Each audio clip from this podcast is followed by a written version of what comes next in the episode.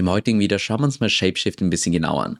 Und zwar ist das eine Plattform, die es seit mittlerweile ungefähr neun Jahren gibt, auch eine super spannende Vorgeschichte hat. Deshalb schauen wir uns mal heute zunächst an, wie es überhaupt zu dieser Plattform kam und dann zweitens auch, welche Vorteile du hast bei der Nutzung.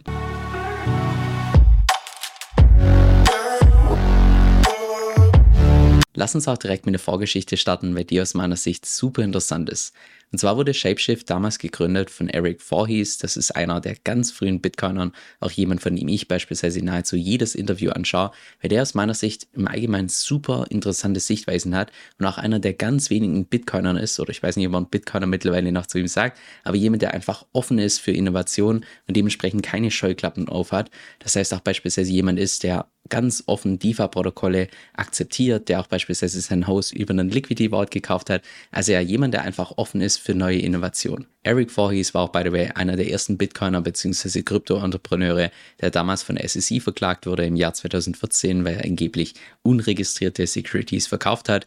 Zu einer Zeit, wo damals noch Mt. Gox den Markt absolut dominiert hat, wo mehr als 70% vom gesamten Trading-Volumen über die Exchange Mt. Gox stattgefunden hat. Mt. Gox hatte allerdings in den Augen von Eric ein zentrales Problem und zwar, um diese Exchange zu nutzen, mussten die ganzen Nutzer KYC machen. Das heißt, sie mussten ihre Privatsphäre hergeben, was jetzt nicht unbedingt so im Ethos von Krypto ist. Und genau deshalb hat Eric damals Shapeshift gestartet, was damals im Prinzip eine zentrale Plattform war, um verschiedene Tokens swappen zu können, wie beispielsweise Bitcoin in Ether. Also kannst du im Wesentlichen vorstellen, wie so eine Art Uniswap, nur das Ganze zentral, aber dass du hier kein KYC machen musstest. Shapeshift war auch dann im Jahr 2015 unglaublich populär. Das war auch zeitweise die Plattform, wo du am meisten Tokens hin und her swappen konntest. Nur war es damals schon so, dass die Regulation schrittweise immer und immer strikter wurde, sodass dann Shapeshift schlussendlich gezwungen wurde, den KYC-Prozess einzuführen und hat dadurch nicht nur 99% von allen Kunden verloren, weil das ja im Prinzip das Aushängeschild war von Shapeshift, sondern auch zusätzlich einen massiven Shitstorm bekommen von der Community,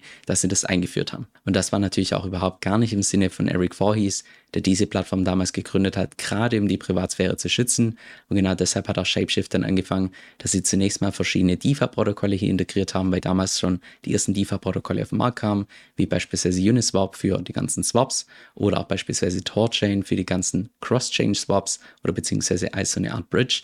Das haben sie dann entsprechend integriert und dann irgendwann im Juli 2021 war es dann soweit, dass das gesamte Unternehmen, das ein zentrales Unternehmen, dann zu einer DAO umgewandelt wurde. Und das ist bislang das allererste Unternehmen, was gewechselt hat von komplett zentral zu komplett dezentral, was natürlich auch gleichzeitig hieß, dass Eric Voorhees dann nicht mehr der CEO war, sondern plötzlich einfach nur noch so eine Art Influencer, der natürlich mit seinen Governance-Token dann entsprechend mitvoten konnte.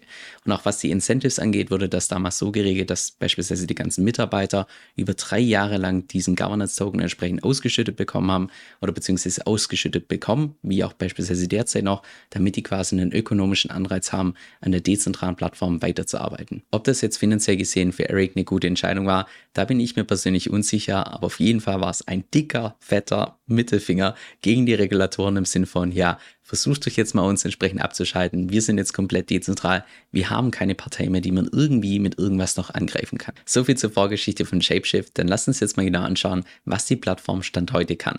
Und zwar hast du grundsätzlich, wenn du auf die Webseite gehst, die ich dir unten in der Beschreibung verlinkt habe, hast du zwei verschiedene Optionen. Zum einen, dass du deine Web3-Wallet hier verbindest, wie beispielsweise Metamask oder Rabby.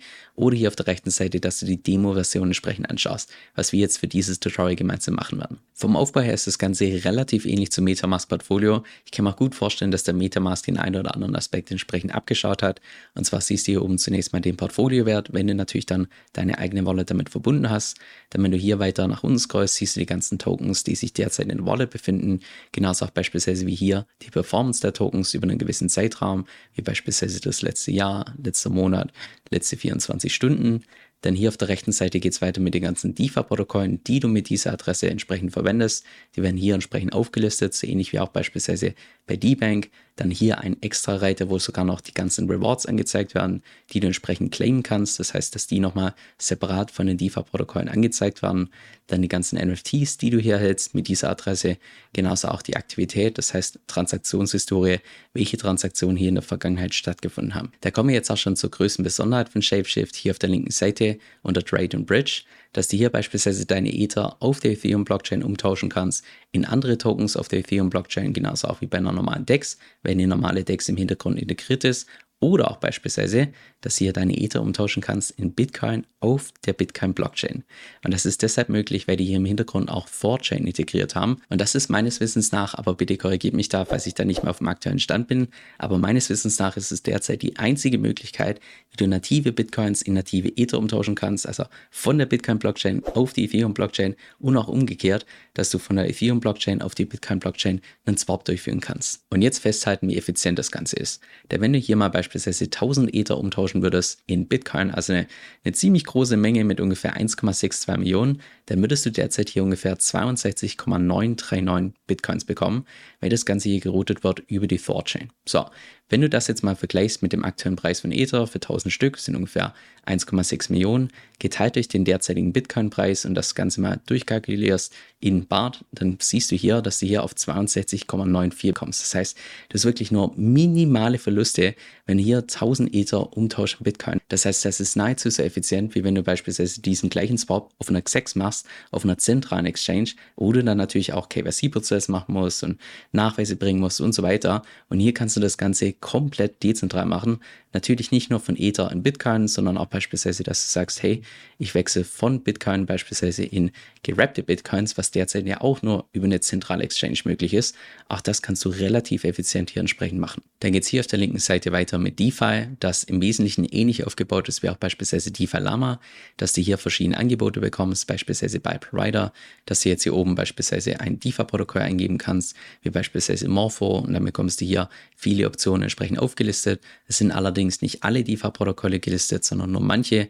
Oder das Ganze bei Asset, dass du hier sagst, hey, ich habe beispielsweise DAI in meiner Wallet, mit dem möchte ich was machen, auf Ethereum, zeig mir mal die ganzen Optionen und dann siehst du hier, ah, okay, da kann ich derzeit mit meinem DAI, in einem DAI-Wort derzeit um die 13,42% Rewards bekommen. Das heißt, auch hier werden dir verschiedene Möglichkeiten im DeFi-Space entsprechend aufgelistet. Und dann noch die letzte Option hier auf der linken Seite, Buy and Sell Crypto, also wie es der Name schon verrät, dass du hier verschiedene Kryptowährungen direkt kaufen kannst in deine Wallet über verschiedene Provider. Das sind im Allgemeinen, also im Allgemeinen bekommst du dann nicht die besten Preise, aber auch nicht die schlechtesten Preise. Ist halt relativ convenient. Und genau das Umgekehrte, dass du dann auch verschiedene Kryptowährungen direkt aus deiner Wallet hier verkaufen kannst, sodass du die dann auf dein Bankkonto bekommst. Jetzt zu meinem persönlichen Fazit, was Shapeshift angeht. Aus meiner Sicht ist da die Vorgeschichte das mit Abstand spannendste, weil das wirklich das allererste zentrale Unternehmen war, was komplett dezentralisiert wurde, um quasi die ganze Regulation zu umgehen. Und das zeigt auch aus meiner Sicht einfach die Stärke von Krypto, dass das Ganze unaufhaltsam ist. Ich meine, ja, man kann den Weg erschweren, man kann die Adoption verlangsamen,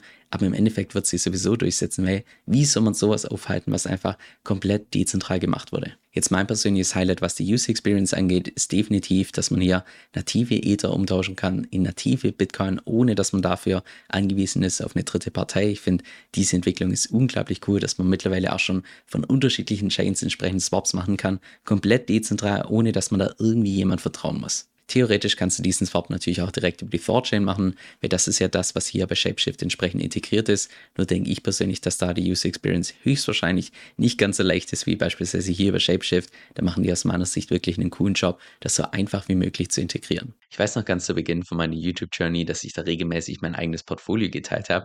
Nur hat das eben zu dem Problem geführt, dass es vielleicht zu dem Zeitpunkt, wo ich das Video veröffentlicht habe, noch aktuell war, aber kurze Zeit später schon einfach nicht mehr.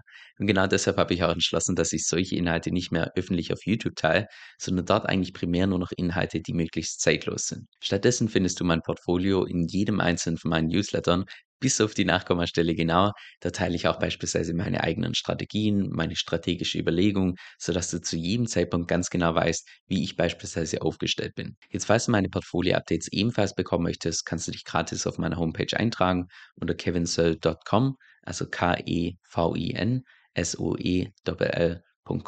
Dort einfach gratis eintragen und dann bekommst du ein bis zweimal pro Woche ein Update, wie es bei mir im Portfolio derzeit ausschaut.